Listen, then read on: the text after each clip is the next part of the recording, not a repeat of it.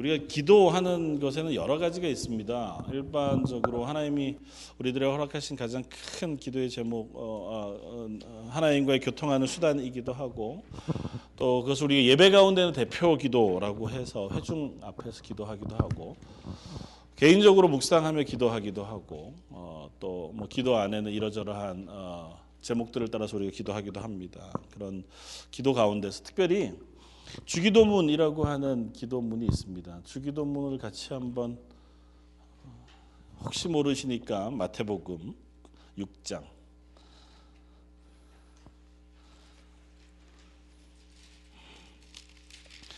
주기도문 예수님께서 기도문을 가르쳐 주시는 본문은 성경에 두 군데가 나와요. 하나는 마태복음 6장 9절 이하에 나오고 또 하나는 누가복음 11장 2절에서 4절 사이에 나오는데요. 저희가 주로 이제 어, 기도문을 함께 기도하는 본문은 마태복음 6장 9절에서 13절까지 본문입니다. 같이 한번 어, 읽으면 좋겠습니다. 마태복음 6장 9절에서 13절까지 읽겠습니다. 그러므로 너희는 이렇게 기도하라. 하늘에 계신 우리 아버지여 이름이 거룩히 여김을 받으시오며 나라가 임하시오며 뜻이 하늘에서 이루어진 것 같이 이 땅에서도 이루어지이다. 오늘 우리에게 일용할 양식을 주시옵고 우리가 우리에게 죄 지은 자를 사하여 준 것 같이 우리 죄를 사하여 주시옵고 우리를 시험에 들게 하지 마시옵고 다만 악에서 구하시옵소서. 나라와 권세와 영광이 아버지께 영원히 있사옵나이다. 아멘. 뭐 간단하게 어, 궁금증도 있으실 분들이 있어서 저희가 주기도문으로 기도할 때 외우는 기도문하고 오늘 읽은 마태복음 6장 9절에서 13절까지 하고 사이에 차이가 좀 있죠. 번역상의 차이가 있고 뭐 어투가 하시옵고가 하옵시고 뭐 이렇게 주로 이제 옛 번역과 지금 번역의 차이가 있는데 하나 빠진 단어가 있습니다. 뭐가 빠졌을까요? 지금 저희가 기도할 때 하는 단어 중에서 여기에 없는 단어가 있어요. 대개 무슨 뜻일까요? 대개 뭐 굳이 왜 넣었다 빠졌다 이럴까요? 이, 이 대개라고 하는 단어가 옛날 번역 성경 구, 성경에는 있었어요. 대개 나라와 건세와 영광이 아버지께 영원히 있사옵나이다. 무슨 뜻일까요? 사도신경에서 저리로서와 어, 두 가지 단어가 저희를 늘 고민되게 하는 단어 중에 하나인데 대개 무슨 뜻일까요? 대개 대체로 대체로 하나님께 나라와 건세와 영광이 있습니다. 그런 뜻은 아니고요. 어, 접속사입니다. 접속사고요. 원 어, 헬라어에서는 어, 뭐 그냥 어, 뭐 헬라가 뭐 어떤 뜻이냐고 얘기할 필요가 없고 호티라고 하는 그냥 접속사예요. 관계 접속사인데 가장 근접하게 번역을 하면 어, 뭐 왜냐하면이라고 하는 말로 번역할 수 있습니다. 제일 쉽게는 그러니까 앞에 나오는 기도에 이유를 설명하는 문장을 이끄는 접속사. 근데 사실은 한국말에는 그런 단어가 잘 없어요. 그렇다고 기도하는 그 중간에 왜냐하면 이렇게 번역하기가 애매해서 최근 번역에는 이 대개란 단어를 뺐어요. 근데 옛 번역에는 한문으로 대개라고 하는 그 단어를 그대로 썼었습니다. 왜냐하면이라고 하는 의미에서의 단어를.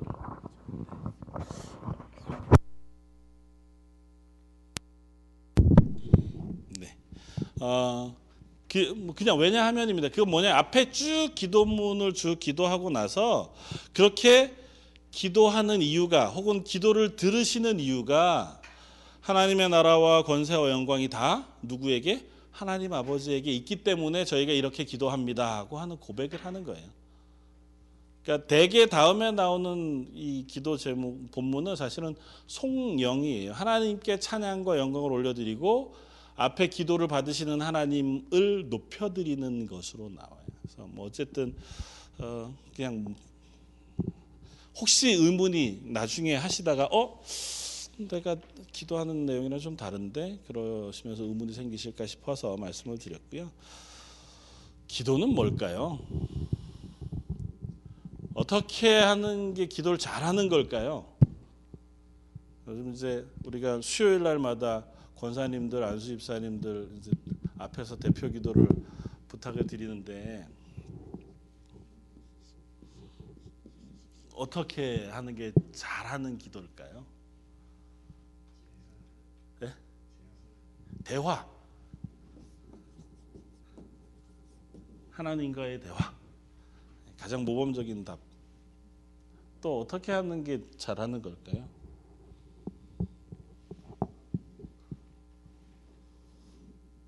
이게 참 어려워요, 그죠? 늘 하는 거기도 하고 정말 중요하다고 생각하기도 하는데 대답하려면 뭐가 조금 애매한 부분이 있어요. 하나님과의 대화긴 하는데 우리가 일방적으로 주로 하나님에게 말씀을 드리지 하나님이 하시는 말씀을 듣는 시간은 많지 않단 말이죠. 물론 이제 기도하면서 묵상하고 그러는 와중에 하나님께서 말씀을 통해서 혹은 내 마음속에 성령님께서 감동을 주셔서 깨닫게 하시는 시간들이 있어서 그런 것들이 너무너무 중요하기는 하지만 일반적으로 우리가 할 때는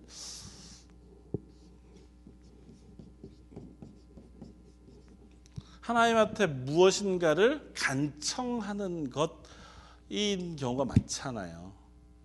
그러니까 하나님 제가 이렇습니다. 이런 것에 대해서 이렇게 해 주십시오거나 아니면 이런 부분에 어려움이 있습니다. 아니면 이런 것들을 하나님께서 도와주십시오. 라고 하는 간구, 간청의 내용이 굉장히 많은데요. 그것이 기도, 그러면 그 기도를 할 때에도 예수님은 도대체 어떻게 기도를 가르쳐 주셨을까? 성경에 특별히 그 기도가 나와 있어요. 저희가 주기도문이라고 하는 것을 기도로 하는 것은 어, 그것을 예수님께서 직접 우리에게 가르쳐 주셨기 때문에 기도의 모범이 되기 때문이기도 해요. 모범이 되기 때문이기도 하고 또 하나는 그걸 통해서 우리가 기도가 무엇인가를 배울 수 있어요. 하나는 분명해요. 기도는 결, 결코 주문이 아닙니다. 뭐 아브라카다브라 이래가지고 이렇게 알라딘의 마술 램프가 이렇게 펑 터지거나 열려라 참깨 이렇게 하는 것과 같은 주문은 아닙니다. 그러니까 주기도문이라고 해도 주기도문을 끊임없이 되뇌이고 반복해서 외운다고 해서 그거 자체가 어떤 효력이 있는 건 아니에요. 물론 이제 예외의 경우들이 있습니다. 우리가 어, 아직 신앙이 잘 자라지 않았고 하나님 앞에서 말씀의 온전한 부분 너무 좀 큰데 좀 줄여 주셔도 될 것 같은데요. 그렇지 않을 때에 우리가 기도하는 방법을 잘 모를 때에 어떻게 해야 할 바를 모를 때에 예수님이 가르쳐 주신 이 주기도문을 계속해서 암송하고 그 기도를 하는 것만으로도 하나님 앞에 온전한 기도를 드리는 것이기는 해서 그렇게 기도할 수 있어요. 또 그렇게 기도하는 것을 하나님께서 들으세요. 그러나 그러나 주기도문 자체가 어, 주문일 수는 없어요. 그러니까 어떤 상황에 딱 닥쳤을 때 주기도문을 탁 외우면 뭔가가 해결되거나 그렇지는 않다고요. 그것에 대한 것들 오늘 주기도문 이번 주 다음 주를 통해서 우리가 어, 좀 살펴볼 텐데요. 제일 첫 번째 우리가 이해할 건 이런 겁니다. 기도는 첫 주기도문의 첫 문장이 뭐예요? 하늘에 계신 우리 아버지요. 헬라어로는요 이렇게 시작합니다. 아빠 이렇게 시작해요.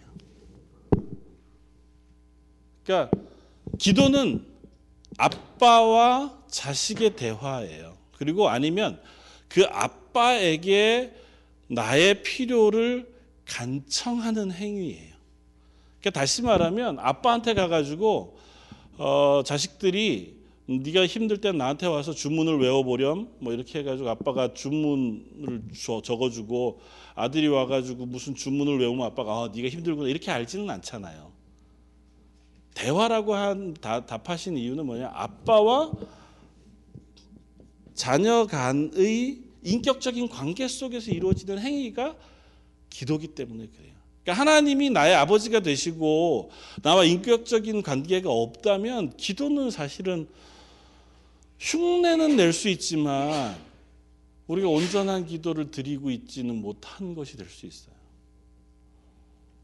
그래서 오늘 예수님이 가르쳐 주신 기도의 내용들을 한번 어, 찬찬히 좀 넓게 살펴보면서 어, 너무 오늘 하루에 어, 저는 그런 약속은 못 드립니다. 오늘 세미나를 들으시면 이제 당장 능력이 있는 100% 응답받는 기도를 하실 수 있습니다. 이런 제가 어, 약속을 못 드리고요. 그냥 하나님이 우리들에게 가르쳐 주신 기도가 무엇인가를 한번 찬찬히 살펴보는 시간을 가졌으면 좋겠다는 생각이 듭니다. 성경에 특별히 예수님이 가르쳐 주신 기도가 두 군데 나온다고 말씀드렸잖아요. 마태복음과 누가복음에 나오는데 약간 차이가 있어요. 약간 차이가 있는데 두 가지 차이가 있으면 하나는 아까 이제 다 아, 대개 그리고 했던 뒤에 나오는 나라와 권세와 영광이 아, 아, 하나님 아버지께 영원히 있사옵나이다고 하는 그 성령이 누가복음엔 없습니다. 그리고 앞에 기도의 제목 중에 뜻이 하늘에서 이루어진 것 같이 땅에서도 이루어지이다라고 하는 문장이 누가복음엔 없어요. 어? 예수님이 그러면 다르게 가르쳐 주셨나? 어떤 게 진짜인 거야? 뭘 어떻게 해야 되는 거야? 두 개가 똑같습니다. 그걸 이제 우리가 어, 왜이 얘기를 먼저 하냐 하면 예수님이 가르치신 기도는 어, 이 누가복음과 마태복음에 나오는 내용이 문장이 두 가지가 빠졌다 하더라도 그 문장이 의미하는 바가 이 본문 안에 다 들어 있고 그렇게밖에 우리가 기도할 때 할 수밖에 없던 이유를 우리가 이해할 수 있어요. 마가복음 마태복음에 나오는 이 예수님이 가르친 기도의 본문은 마태라고 하는 사람이 굉장히 정교하게 마태복음 전체를 기록하면서 그때 당시에 초대교회 안에 예수님이 가르쳐 준 그 기도를 가지고 기도하는 기도의 내용들을 잘 정리해서 썼어요. 그렇게 우리가 이해할 수 있습니다. 그러니까 초대교회 안에서 고백되어지던 혹은 나뉘어지던 기도가 마태복음에 나와 있다 그렇게 볼 수 있고요. 누가복음은 어, 그런 기도의 내용들을 어, 이제 이방인들에게 가르쳐 주는 것이어서 기도를 가르치시는 예수님의 그 모습 가운데 보여진 기도의 내용들에 중점을 두고 썼어요. 그러니까 이 두 가지는 사실은 같은 의미를 가지고 있는 것이라고 하는 것만 일단 간단하게 이해하시면 좋고요. 우리는 마태복음을 통해서 한번 살펴보려고 합니다. 마태복음에 주기도문이 나오는 건 혼자 뚝 떨어져서 나오지 않아요. 누가복음 본문에는 어떻게 나오냐면 예수님의 제자들이 예수님에게 묻습니다. 우리들에게도 기도를 좀 가르쳐 주십시오. 어떻게 기도해야 하겠습니까? 그때 당시에 뭐 세례 요한의 제자들이나 바리새인들이나 뭐 그런 사람들이 다 기도문이라는 걸 가지고 있었어요. 지금도 유대인들은 기도문이라는 걸 가지고 있고 그걸 가지고 매일 아침 저녁으로 또 어, 시마다 때마다 그 기도문을 가지고 쭉 기도를 하는데 그 기도문처럼 우리도 예수님이 가르쳐 주신 기도문을 가지고 기도하고 싶습니다. 그 이전에 기도를 안 했던 건 아니에요.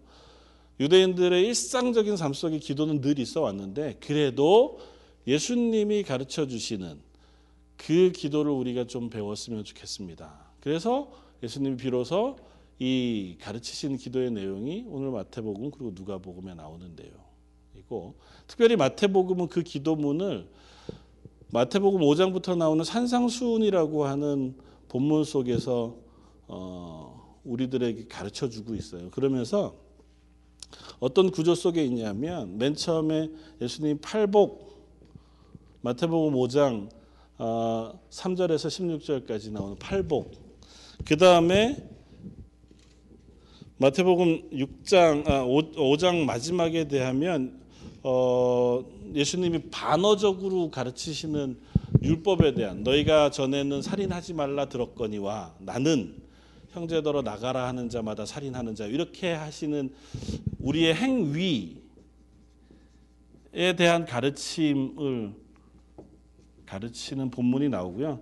그 다음에 그 행위 가운데에서 종교적 행위 를 가르치세요. 그 중에 맨 처음에 나오는 게 자선, 누군가를 돕는 행위, 그리고 기도, 그리고 마지막 금식.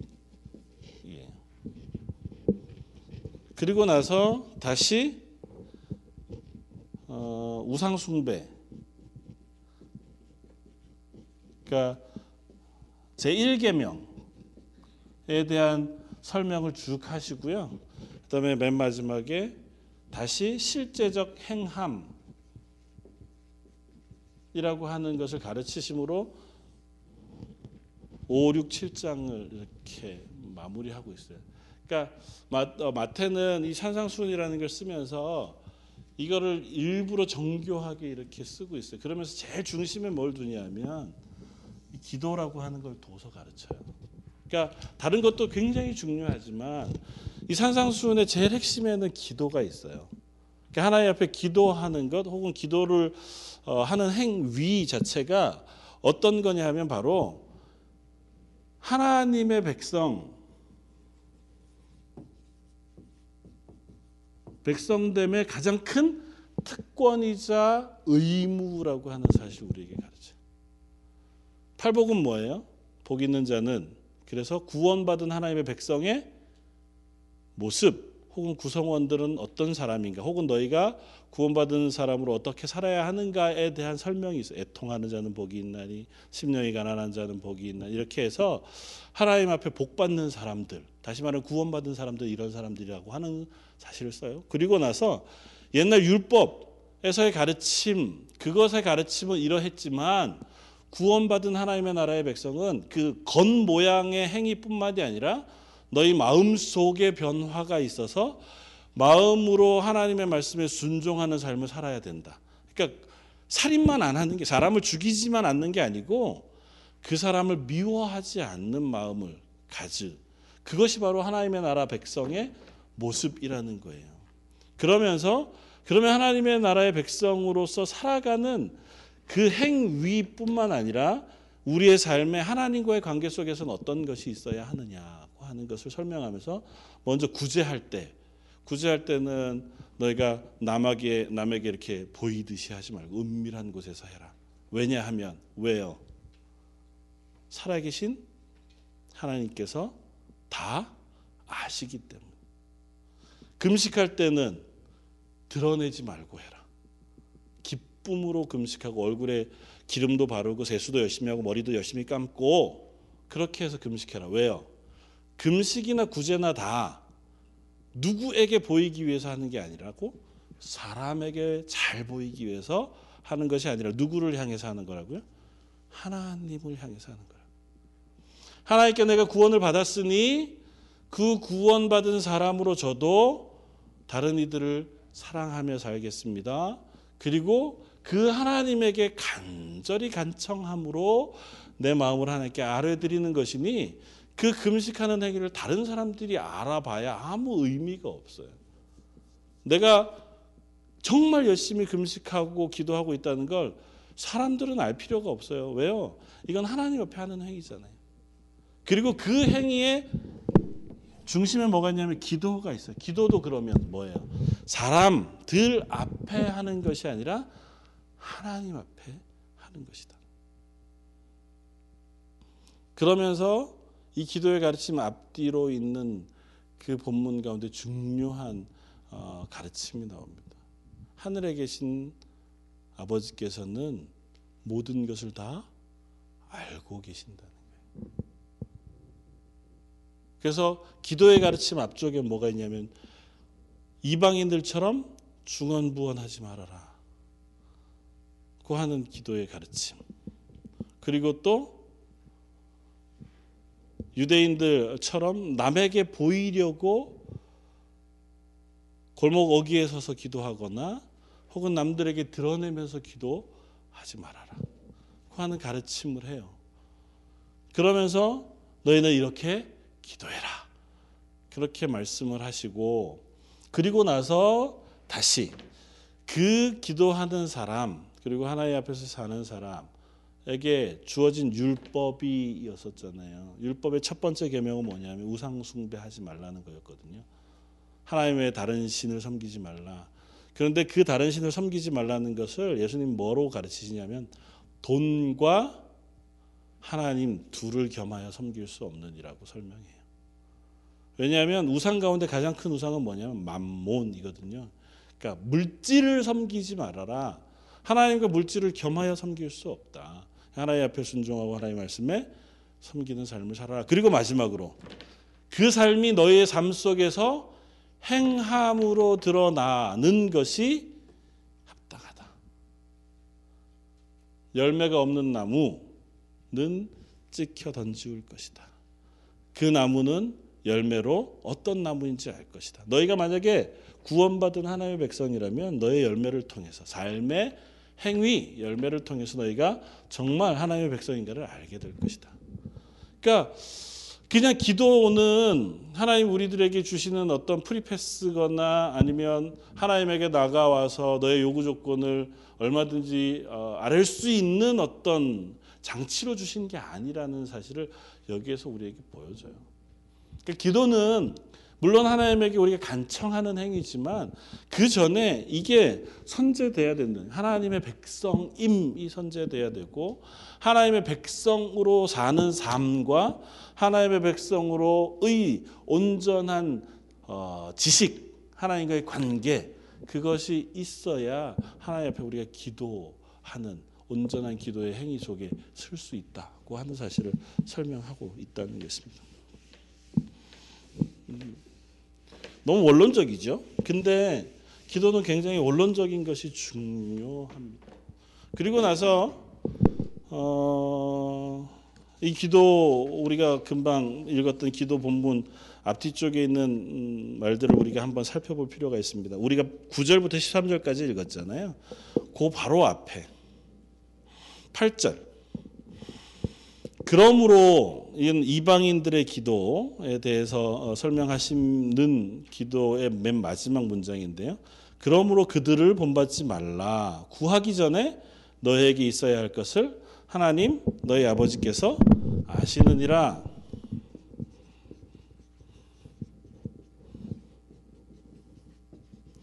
저한테 이 고민이 있었습니다. 그래서 성경 공부할 때도 제가 자주 이 말씀을 드리는데요. 하나님은 전능하시죠. 하나님은 우리의 마음을 아실까요? 우리가 어떤 마음을 가지고 있는지 다 아시잖아요. 우리의 형편도 다 아십니다. 그죠? 이 말씀이 맞아요. 하나님 아버지께서 우리에게 무엇이 있어야 할지 우리가 구하기 전에 아세요. 그러면 우리가 기도할 때 어떻게 기도해야 할까요? 아니면 기도라는 게 무슨 의미가 있을까요?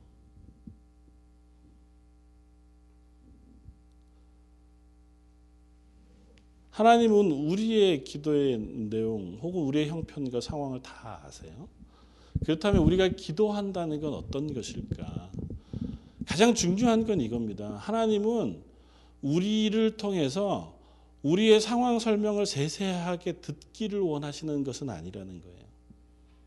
내 요구 조건이 어떤 것인가를 낱낱이 구체적으로 듣기를 원하신다는 것은 아닙니다. 분명한 건 여기 예수님이 그렇게 말씀하시잖아요. 네가 구하기 전에 벌써 하나님 아버지께서는 내가 구해야 할 것을 이미 아신다고요. 그러니까 우리가 기도해야 할 핵심적인 기도의 내용은 하나님 앞에 내가 필요한 것들을 낱낱이 구체적으로 심도 있게 정성을 다하여 알려드리는 것은 아니라고요. 그런 의미에서 기도는 어, 정성, 치성을 드리는 것과 정말 달라요. 다른 종교에서의 기도는 이것입니다. 그 신을 향하여 얼마나 정성을 다했는가를 보고 그 정성의 크기와 열심의 정도를 따라서 내가 받을 수 있는 응답이 비례해요. 불교도 그렇고 이슬람교도 그렇습니다. 왜 여기 이슬람 그 무슬림들이 하루에 다섯 번씩 시간만 되면 별거 안 합니다. 그 되게 또 열심인 것 같아서 보면 이렇게 자리 펴놓고 그 메카 있는 쪽을 향해서 엎드려 가지고 절하고 기도하는데 뭐 그러면 하루에 다섯 번씩 막 하면 되게 열심히 해야 될 것 같잖아요. 금방 하고 끝나고 나와요. 그들에게 있어서는 그 행위 자체가 중요한 거예요. 내가 빼먹지 않고 했다. 불교도 마찬가지잖아요. 얼마나 열심히 치성을 드리느냐잖아요. 내가 얼마나 정성을 다했느냐. 대부분의 종교는 그래요. 내가 열심을 다한 것에 대한 그 정성을 알아줘서 내 요구 조건을 들어주는 거잖아요.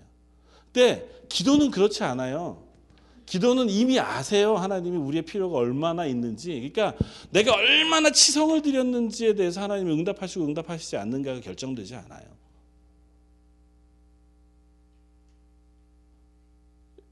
계속 조금 더 살펴보면 우리가 나중에 뭐 우리가 조금 더 분명히 확인해 가겠지만 일단 한 번 첫 번째 전제는 이겁니다. 하나님은 우리의 모든 것을 아신다.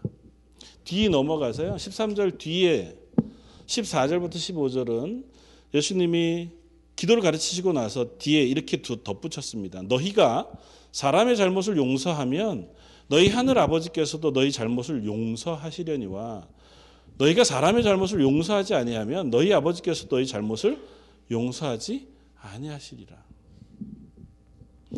주기도문 가운데 중요한 어, 기도의 내용 중에 어, 제일 중요한 건 하나님의 나라에 대한 기도이고요. 우리가 하나님 앞에 구하는 기도 중에는 먼저 양식 일용할 것 사실은 이 기도에 우리의 대부분의 기도는 포함이 다 돼요. 우리가 드리는 기도의 90%는 여기에 포함이 거의 다 됩니다. 내 일용할 양식, 우리의 필요성, 이 삶을 살아가는 동안 필요한 모든 것. 그걸 위해서 하나님께서 기도하게 하세요. 기도하게 하시고 그리고 나서는 용서, 함 혹은 회개죠. 내가 누군가의 죄를 용서 해 주는 것. 우리가 누군가의 죄를 용서한 것처럼 하나님도 우리를 용서해 주십시오. 라고 하는 제3 회개의 기도를 드리잖아요. 그리고 마지막으로는 시험에 들지 않도록 우리를 막아 주시거나 도와 주십시오. 무엇으로부터? 시험과 악으로부터. 그러니까 이 세상을 살아가는 동안 그리스도인으로 살아가는 그 삶의 도전 여러 가지 시험과 악으로부터 우리를 도와주셔서 우리가 그리스도인을 잘 살게 해 주십시오. 이 기도가 사실은 우리를 위하여 하나님 앞에 구하는 기도의 내용 전부인데요. 그 기도의 내용을 가지고 예수님이 이 기도의 앞쪽에는 이것을 위하여 뒤쪽에서는 이것을 위하여 가르치셨어요. 앞쪽에는 뭐요? 너 일용할 양식을 위해서 기도하되 이방인들처럼 중언부언하지 마라. 왜냐하면 하나님은 니네가 뭐가 필요한지 다 알고 계시기 때문이다. 이방인들은 말을 많이 해야 하나님이 들으실 줄로 생각한다. 중언부언이라는 게 그거예요. 반복해서 여러 번 여러 가지를 계속해서 말하는 행위. 그러니까 이방 종교들 어, 하나님 앞에 기도하지 않는 다른 종교들이 하는 모든 기도의 행위들에 대한 설명이 거예요. 중언, 부언. 여러 번 기도할수록 자주 기도할수록 정성을 다해 기도할수록 간절히 기도할수록 하나님이 들으실 거라고 생각하지 마라. 아니다. 하나님이 이미 너희에게 필요한 것이 무엇인지 알고 계시다. 그리고 죄 용서에 대해서는 너희가 누군가의 죄를 용서해야 하나님이 너희의 죄를 용서해 주실 것이라고 얘기해요. 이거는 선후가 있는 것이 아니고 너희가 그리스도인으로 하나님 앞에 구원받은 용서받은 사람으로서의 삶이 너희 삶 속에 나타나지 아니하면서 하나님 앞에 죄 용서만을 바라는 기도 혹은 그것을 도와주시기를 바라는 기도만을 하는 것으로는 너희가 그리스도인다운 합당한 삶을 사는 것이 아니라는 설명을 해요. 이것 역시 너희 삶 속에서 이와 같은 것이 병행돼야 한다고 하는 사실 우리에게 얘기합니다. 그러니까 기도라는 행위가 기도 딱 띄어서 놓아질 수는 없어요. 기도하는 시간은 정말 신실하게 막 하루에 새벽에 나와서 두 시간씩 무릎 꿇고 통곡하며 기도하고 교회 밖을 나가는 순간부터는 일단 일상의 삶을 그냥 내 마음대로 살다가 다시 교회에 와서는 정말 간절히 기도하는 행위가 의미가 없다고요. 의미가 없다는 표현은 좀 과하지만 그거 그렇게 나뉘어지지 않는다고요. 기도라고 하는 건 우리가 구원받은 사람으로 사는 모든 삶의 일부 가운데 드러나는 고백이에요. 그리고 그것을 통해서 하나님 앞에 나아가는 시간이에요. 그러니까 내 일상의 삶이 전혀 상관없이 그냥 기도하는 시간에 예배하는 시간에 와서 기도하면 안 된다는 거죠. 혹시 모니터에 소리가 켜져 있나요? 네. 죄송합니다. 파울링 자꾸 나세요. 어, 그리고 나서 이제 기도의 내용을 예수님이 가르쳐 주신 기도의 내용을 우리가 한번 살펴보면 이렇습니다. 앞쪽에는 세 개 의 기도가 있는데요. 뭐냐면 하나는 아버지 이름이 거룩히 여김을 받으시오며 두 번째는 하나님의 나라가 임하옵시며 세 번째는 뜻이 하늘에서 이룬 것 같이 땅에서도 이루어지이다. 이름이 거룩히 여김을 받으시오며 나라가 임하옵시며 뜻이 하늘에서 이루어진 것처럼 땅에서도 이루어지다.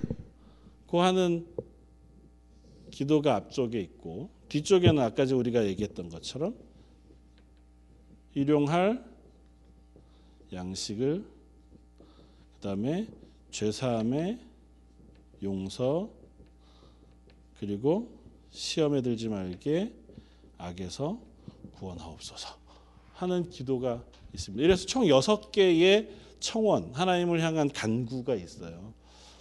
그런데 이 여섯 개의 간구를 조금 살펴보면 이 위에 세 가지는 똑같은 하나의 기도라고 우리가 이해할 수 있습니다.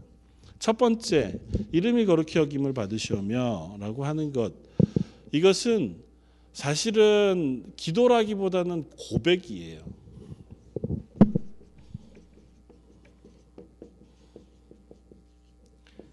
제일 처음 기도할 때 제일 처음 하나님을 향한 고백이에요.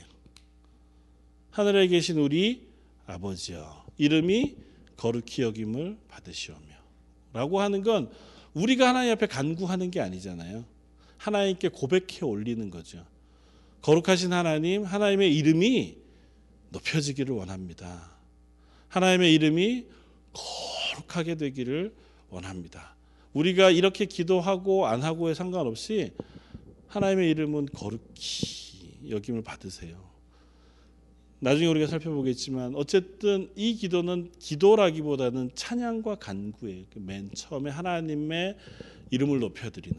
그리고 나면 두 가지인데요. 나라가 임하옵시며와 뜻이 하늘에서 이룬 것 같이 땅에서 이루어지다. 이건 똑같은 의미의 부연 설명으로 이해할 수 있습니다. 그리고 이것이 제일 중요해요. 예수님이 가르친 기도의 핵심은 여기에 있습니다. 하나님의 나라가 임하기를 원합니다. 어쩌면 우리에게 예수님이 가르치신 기도의 가장 중심은 이거예요. 하나님의 나라가 이 땅에 임하기를 원합니다. 하나님의 나라가 이 땅에 임하게 되기를 소원합니다. 하나님 이 땅에 하나님의 나라가 하나님의 영광이 이 땅에 임하면 좋겠습니다. 우리의 기도가 사실은 여기에 있어야 한다는 거죠. 여기에 굉장히 중점이 있어요. 그리고 이것에 대한 부연 설명이 이거예요. 뜻이 하늘에서 이루어진 것 같이 땅에서도 이루어지다. 무슨 뜻이요? 하나님의 뜻이 하늘에서 이루어진 것처럼 땅에서도 이루어지. 땅에서는 왜 하나님의 뜻이 지금 이루어지지 않고 있을까요? 맨 처음에 땅에서도 하늘과 땅에서도 하나님이 온전한 주권자로 하나님의 뜻이 이루어졌어요. 그런데 땅에는 인간이 아담이 하나님 앞에 범죄함으로 등을 돌렸어요. 그래서 내 마음대로 죄악 가운데 살아가기 시작하면서 이 땅은 공중 권세 잡은 자라고 표현되어 있는 사탄의 권세 아래에 놓여 있게 됐어요. 그러니까 이땅 가운데에는 하나님의 뜻이 완전하게 이루어지지 않아. 하나님의 통치가 이루어지지 않는다거나 하나님의 능력이 미치지 못한다거나 하나님의 힘이 부족하다거나 하는 의미가 아니고 하나님이 허용해 두신 인간이 하나님을 거부하고 하나님의 뜻에 불순종하는 것을 허용해 두신 채로 남아 있는 상태인 거예요. 그런데 하늘은 하나님의 뜻이 이루어지잖아요. 그 뜻이 예수 그리스도를 통해 이 땅 가운데에서도 완전하게 이루어지면 이 땅이 어떻게 되는 거예요? 하나님의 나라가 되는 거예요. 천국이 되는 거죠. 그래서 하나님의 뜻이 하늘에서 이루어지는 것처럼 땅에서도 완전하게 이루어지는 하나님의 나라가 이 땅 가운데 임하기를 원합니다. 이 기도는 사실은 우리가 이 땅에서 있을 동안 하는 기도예요. 하나님의 나라 가 면 우리 이 기도를 하지 않습니다. 아니 하나님의 나라 가 면 기도가 필요가 없어요. 하나님의 나라에 가면 하나님과 동행하잖아요. 하나님이 그 안에 계시기 때문에 그것으로 충만하고 완전해요.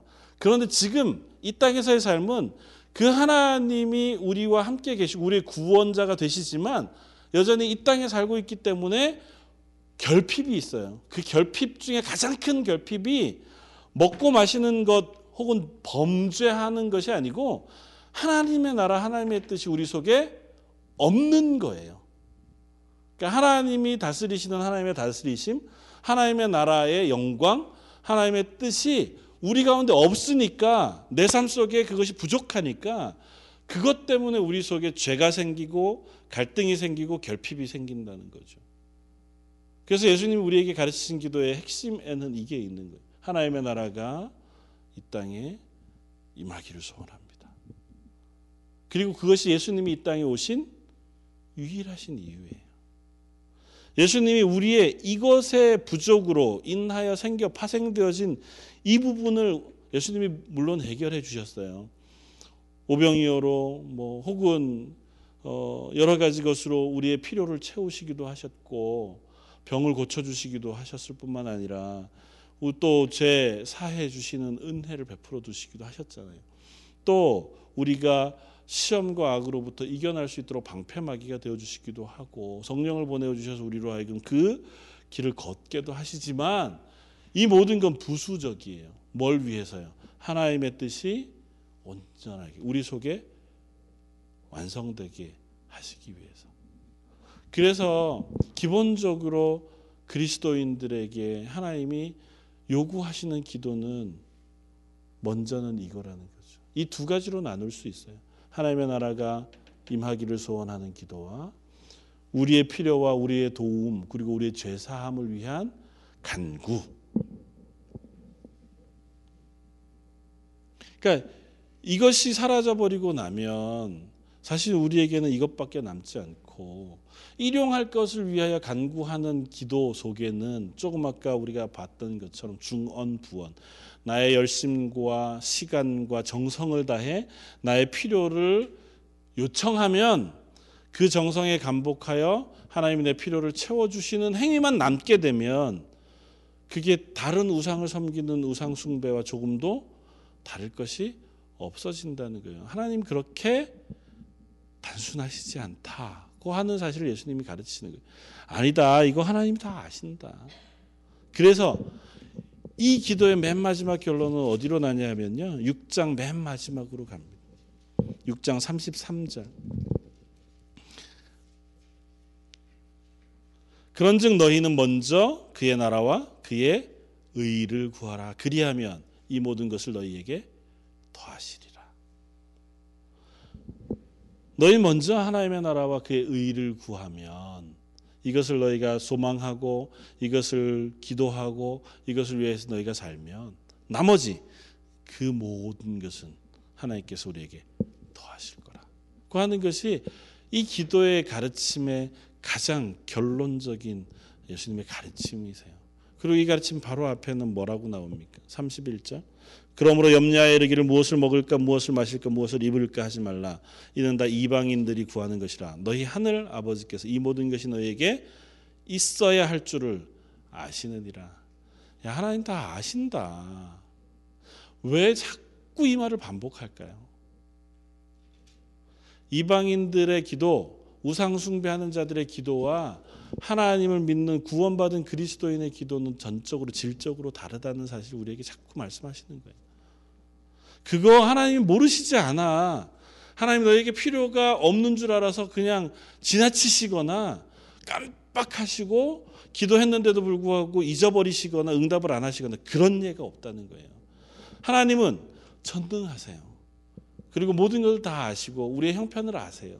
우리에게 무엇이 가장 좋으신 것인지 우리에게 어떤 것이 필요한지도 다 아세요.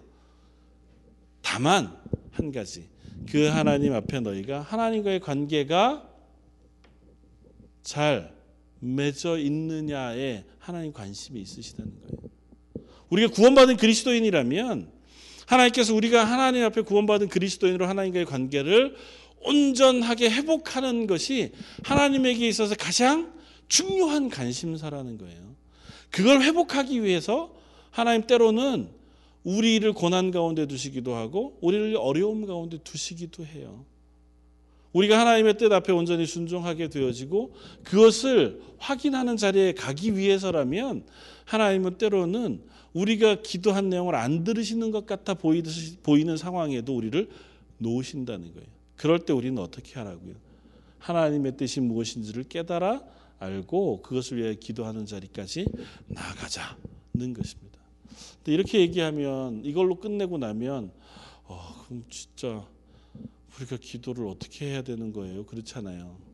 그럼 우리는 이제 기도 그냥 하지 말고 하나님의 뜻이 이루어지길 바랍니다. 그럼 끝나는 거네요.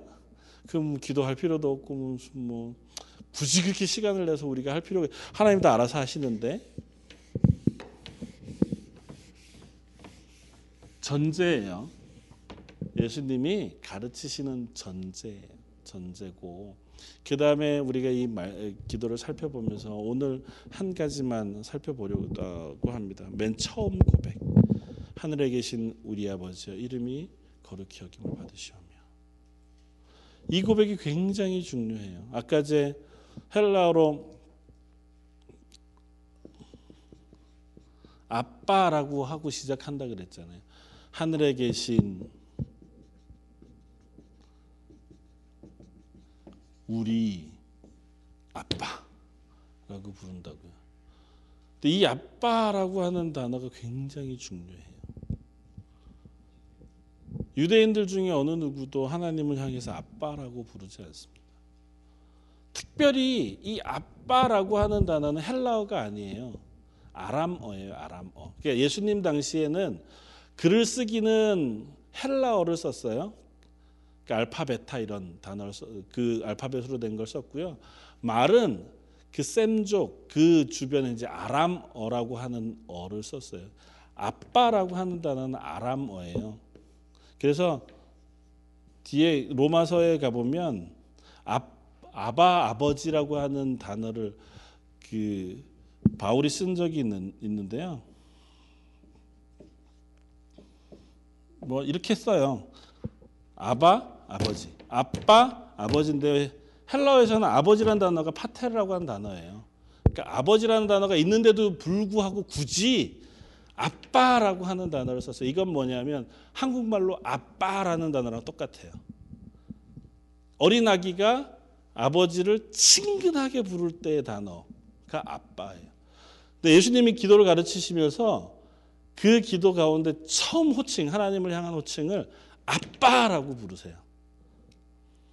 아빠라고 부르시면서 이걸 당신만 나는 하나님의 아들이니까 하나님을 아빠라 부를 수 있죠. 독생자시니까 하나님과 예수님 사이 나만 아빠라고 부를 테니 너희는 그렇게 하지 말아라가 아니고 너희도 어떻게 하라고요? 하나님을 아빠라고 부르라고요. 그렇게 가르쳐 주셨어요. 이거 굉장한 의미가 있는 가르침입니다.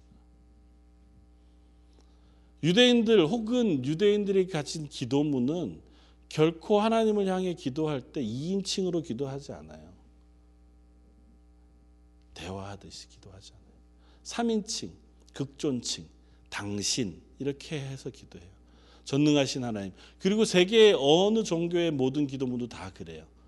전능하신 누구, 뭐 어디 그 하나님 앞에 3인칭으로 기도하지 그분을 아빠라고 부르면서 대화하면서 기도하지 않는다. 근데 예수님은 우리들에게 이걸 가르치세요. 예수님이 하나님의 사랑하는 아들이었던 것처럼 그 제자들 그리고 구원받은 모든 하나님의 백성들도 하나님의 양자, 사랑하는 아들이라는 사실을 먼저 우리에게 가르치세요. 그리고 그 머릿속으로만 알라는 것이 아니고 하나님은 너희의 친밀하신 아빠가 된다는 사실을 기도 가운데 확인하라는 겁니다. 그리고 그것이 연결되어서 아빠기 때문에 아들의 필요를 알아요. 같이 살아요, 아빠와 아들이. 물론 요즘은 이제 자식 마음이 어떤지 아빠도 잘 모르는 경우가 너무 많아서 제가 무슨 고민을 하고 있는지 무슨 생각을 하는지 그렇기는 하지만 그런 예외 조항을 놔두고 어린 아이가 무엇이 필요한지 어떤 상황에 놓였는지 가장 잘 아는 사람은 아빠, 엄마잖아요. 그 단어의 표현을 하고 있는 거예요. 아빠가 너희의 필요를 모를 리가 없다는 사실을 가르쳐 주는 거예요. 그리고 하나님은 멀리 계시지 않아요.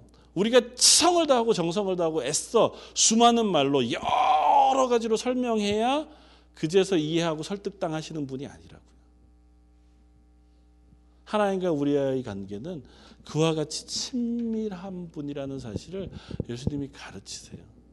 구원받은 그리스도인 하나의 백성 된 사람은 기도할 때 아빠 하나님께 기도하는 거예요. 아바 아버지. 나의 아버지인 하나님에게 기도하는 거예요. 그 하나님 앞에는 우리가 어떤 모양으로도 나아갈 수 있어요. 그래서 은혜 보좌 앞에 담대히 나아간다고 하는 표현을 히브리서가 쓰고 있는 이유는 이스라엘 사람들은 하나님 앞에 나아가는 게 두려움이에요.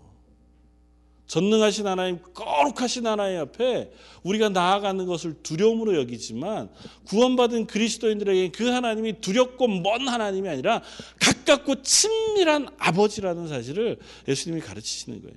그러니까 우리가 기도하는 건 그것과 같아요. 그러니까 내가 말을 실수해도 어떤 단어를 써도 어떤 표현을 써도 그 아빠 되신 하나님이 그 단어나 내용이나 그 문구를 가지고 트집 잡지 않으세요. 우리가 기도할 때 조금 더 하나님 앞에 신실하고 편안하게 다가갈 필요가 있어요. 애쓸수록 우리가 노력할 필요가 있어요. 너무 왜 경직돼 있는 언어들 있잖아요. 기도할 때만 쓰는 단어. 전능하신 하나님 아버지. 평소에는 전혀 쓰는 단어가 아닌데 기도할 때만 쓰는 단어들이 있잖아요.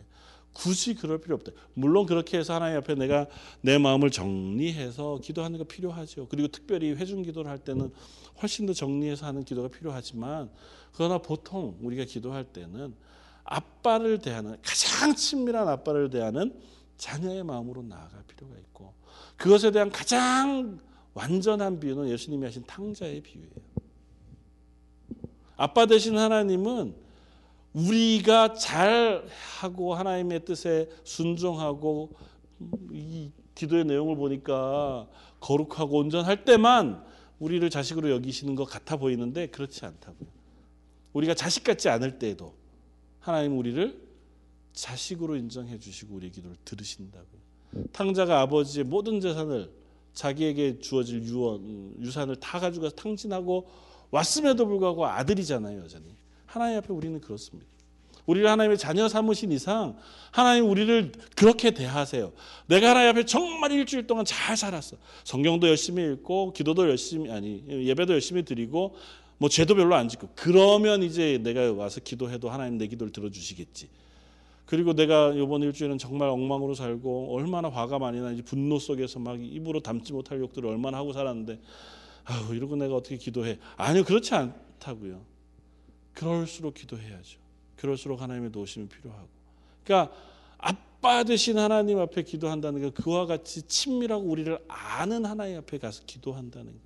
그러니까 이것이 우리 속에 전제돼야 돼요. 그리고 이것이 전제되기 위해서는 뭐가 필요하냐면 아빠를 알아가는 것이 필요해요.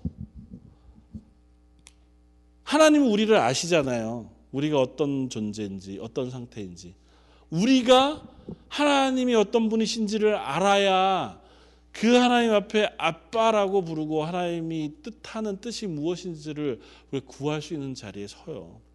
하나님이 누구신지에 대해서 관심이 없고 하나님이 어떤 분이신지를 모르면 기도할 수 없어요. 기도는 하나님과 우리 사이의 친밀한 교제, 관계를 중심으로 시작하는 하나님과 우리 사이의 대화거든요.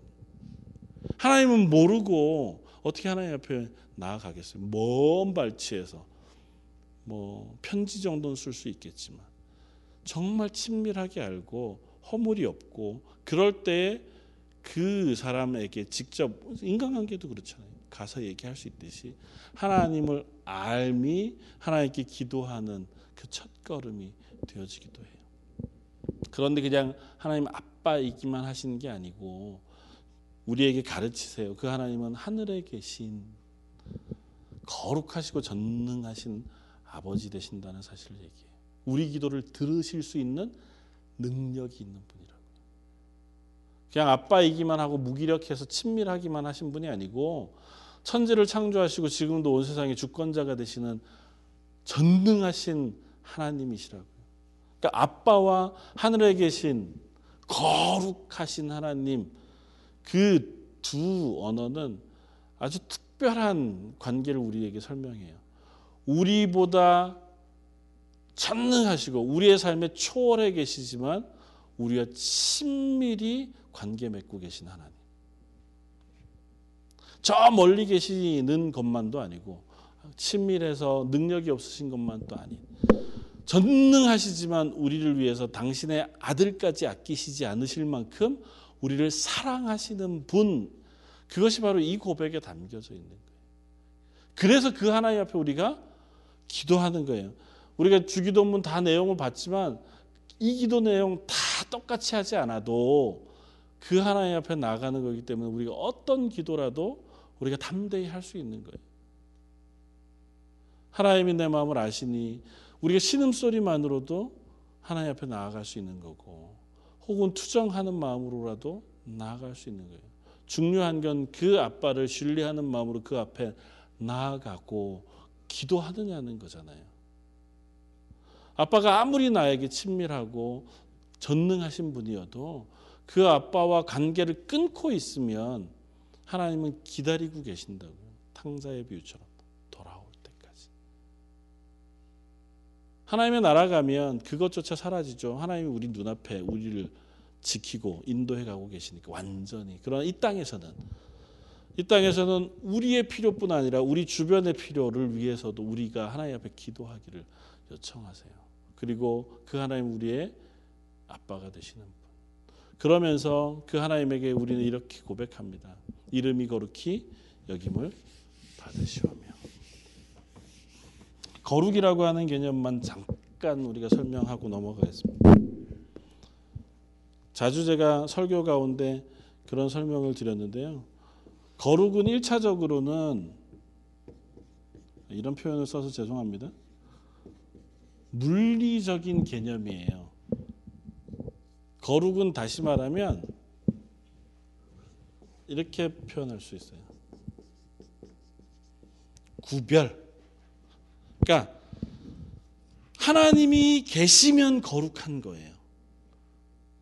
하나님은 거룩하시고 하나님과 같이 있으면 거룩하고 하나님께로 구별돼 있으면 그건 거룩해요. 우리들을 하나님의 거룩함 앞으로 부르세요. 그래서 우리를 하나님께서 구별해 놓아 하나님이 우리와 동행하시는 존재로 만드셨어요. 그러면서 이건 어떤 것을 동반하냐 하면 구별되어진 거룩한 존재로서의 윤리적 요구 조건이 따라붙어요. 거룩한 삶이라고 우리가 표현되어지는. 그래서 이름이 거룩히 여김을 받으시오며라고 기도할 때 하나님께 영광을 돌리는 것과 아울러서 우리도 역시 거룩한 하나님의 자녀가 된 상태에서 하나님 앞에 구별된 삶을 살아가겠다고 하는 고백을 함께 드리고 있는 것이고 그게 조금 아까 산상수훈 앞뒤에서 보았던 삶의 행동 속에 드러나는 구별되어진 삶으로 고백되어지는 거예요. 제일 단순한 건 이렇게 이해할 수 있습니다. 구약 성경에서요 거룩 이라고 하는 어, 단어는 생명과 연결되어져서 어, 계속해서 나타납니다. 그래서 창세기에 보면 아브라함이 아비멜렉이라고 하는 어, 음, 사람에게로 갔다가 어, 아내 사라를 자기 누이로 속이잖아요. 왜 누이로 속이냐 하면 그 땅에 하나님을 경외하는 것이 없음을 보고 그래서 내 아내를 누이로 속여요.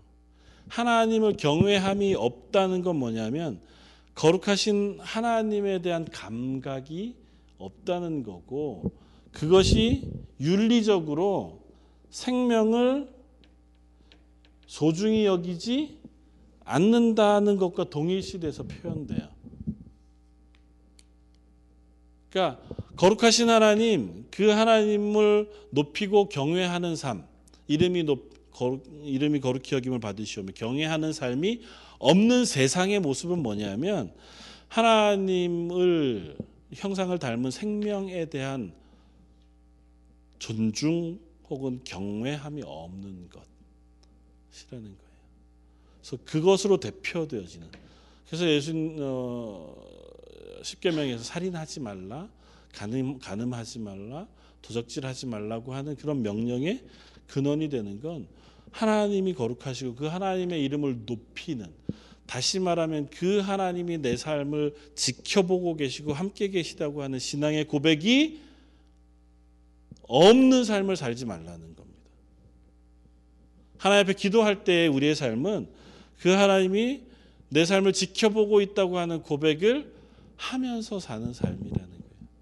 그러니까 하나님 앞에 기도할 때 기도의 내용이 뭐냐 이것도 중요하지만 기도하는 너의 믿음이 무엇이냐도 중요해요. 그걸 보세요. 네가 하나님이 살아계시냐고 믿느냐, 하나님이 나의 구원자가 되신다고 하는 사실을 고백하느냐, 너의 삶이 그 하나님이 살아계시다는 사실을 인정하고 있느냐. 그럴 때에 우리가 무엇이든 구하면 하나님이 들으시겠다고 약속하신다. 그러니까 우리가 기도는 어떻게 할 거냐고 하는 것을 이야기하기 전에 우리가 하나님 앞에 하나님의 구원받은 백성으로 내 자리를 잘 서 있느냐를 먼저 물어봐야 된다. 그리고 그 기도가 왜 나는 잘 안 될까? 왜 기도할 때도 나는 어 자꾸 뭐 딴소리를 하는 것 같고 그럴까? 우리가 그 마음의 중심을 무엇에 두고 있는지를 모르기 때문이에요. 혹 그것이 예수님이 말씀하신 것처럼 이방인들이 하는 기도와 같은 중언 부언이기 때문은 아닐까를 우리가 생각해 봐야 된다. 내가 원하는 것들을 열심히 여러 개 아래고 많이 아래 는데 집중하다 보니까 하다가 생각이 끊기고 하다가 다른 생각이 들어오는 것은 아닌지. 그러니까 그것도 중요하지만 그 이전에 하나님 앞에 우리가 그 하나님이 살아계신 하나님이어서 내 기도를 들으시는 분인 줄 알아. 하나님, 하나님의 뜻이 무엇입니까? 내가 기도하는 시간에 보통 이런 시간들을 우리가 그래서 갖는 게 필요해요. 내가 지난 시간들을 어떻게 살아왔는가?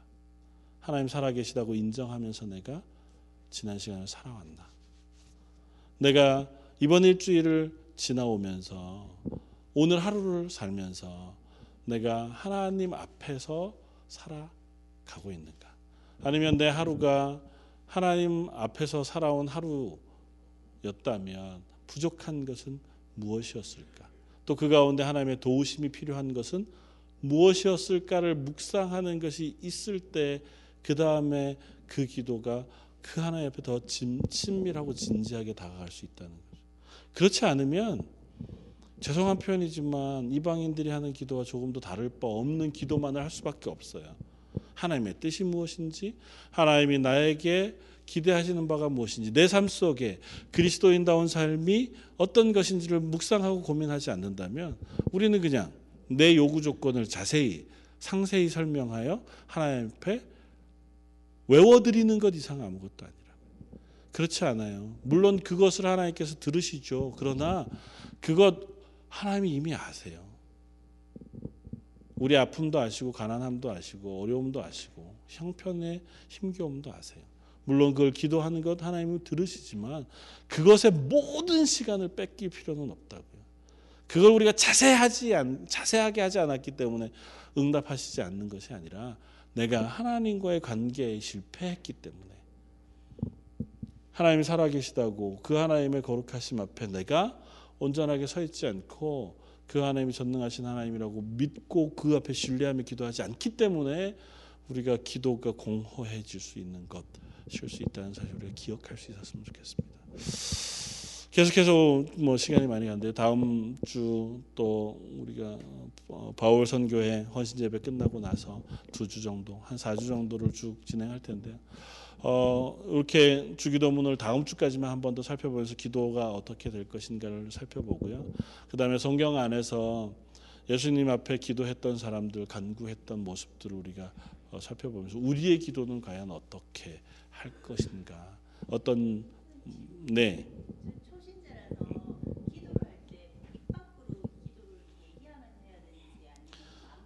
어, 그건 상관없습니다. 졸여서 하는 거지. 제가 기도 시간을 딱 정해서 기도 장소를 음, 음. 음, 그렇죠. 일단은 원칙적으로는 다 상관없습니다. 네, 하나님 앞에 기도하는 것은 어, 자세, 장소, 어, 태도가 결정돼 있는 건 아니에요. 다만 이런 겁니다. 어, 내가 예배당에 예배 드리는 이 방에 와서 여러 사람이 함께 기도할 때 함께 기도할 때 훨씬 더 어, 우리가 집중해서 기도할 수 있고 서로가 기도하는 것을 통해서 기도하는 힘을 얻을 수 있어요. 그리고 내가 무릎을 꿇고 기도하는 간절함과 이불을 덮고 누워서 하는 기도의 간절함은 아마 다를 거고 그것이 혹 나의 편리를 위한 거라면 네. 그러니까 그런 건 사실은 상관없어요. 상관없지만 꼭 이래야 한다는 것은 아니지만 우리가 하나님 앞에 어, 나아가는 어, 모습으로라면 조금 더 우리가 정성을 어, 뭐, 뭐 몸가짐을 하고 정리하는 것이 필요하지 않을까 싶고요. 뭐 저녁에 잠자리에서 하는 기도는 사실은 뭐 엎드려서 하건 누워서 하건 하나님 앞에 감사하고 오늘 밤을 잘 지나게 해주십시오. 하나님의 은혜 감사하는 기도를 하고 자는 거야 뭐 얼마든지 상관없지 않겠어요. 그러니까 그런 것들은 크게 문제가 되지 않습니다. 그러니까 그것의 문제가 아니고요. 예. 어, 그 하나님을 향한 내 마음의 문제인 거. 하나님 아버지라고 그랬으니까 뭐 얼마든지 아버지에게 우리의 모습 자유롭게 나아갈 수 있다 생각이 되었습니다. 네, 한번 기도하겠습니다. 어, 말씀을 우리가 함께 나눴던 것을 생각해 보면서요. 우리가 이 4주 동안 어, 혹은 어, 하게 되어지는 이 시간들을 통해서 하나님 앞에 기도하는 훈련이 되게 해 주십시오. 또 그 하나님 아버지 되시고 우리의 기도를 들으시고 어, 우리에게 친밀히 다가오시길 기뻐하시는 하나님 앞에 우리가 친밀히 다가가고 기도할 수 있는 그러한 은혜를 베풀어 주십시오. 우리가 애써도 하나님 성령으로 우리에게 부어 주시면 그것으로 인해 우리가 하나님 앞에 나아가 기도하는 것보다 더 풍성하게 할 수 있는 기도는 없는 것 같아요. 성령의 풍성한 은혜를 나에게 또 우리 교회 가운데 그리고 내 주변에 있는 모든 하나님의 사람들에게 허락해 주십시오. 우리 한 목소리 같이 한번 기도하고 제가 기도하겠습니다.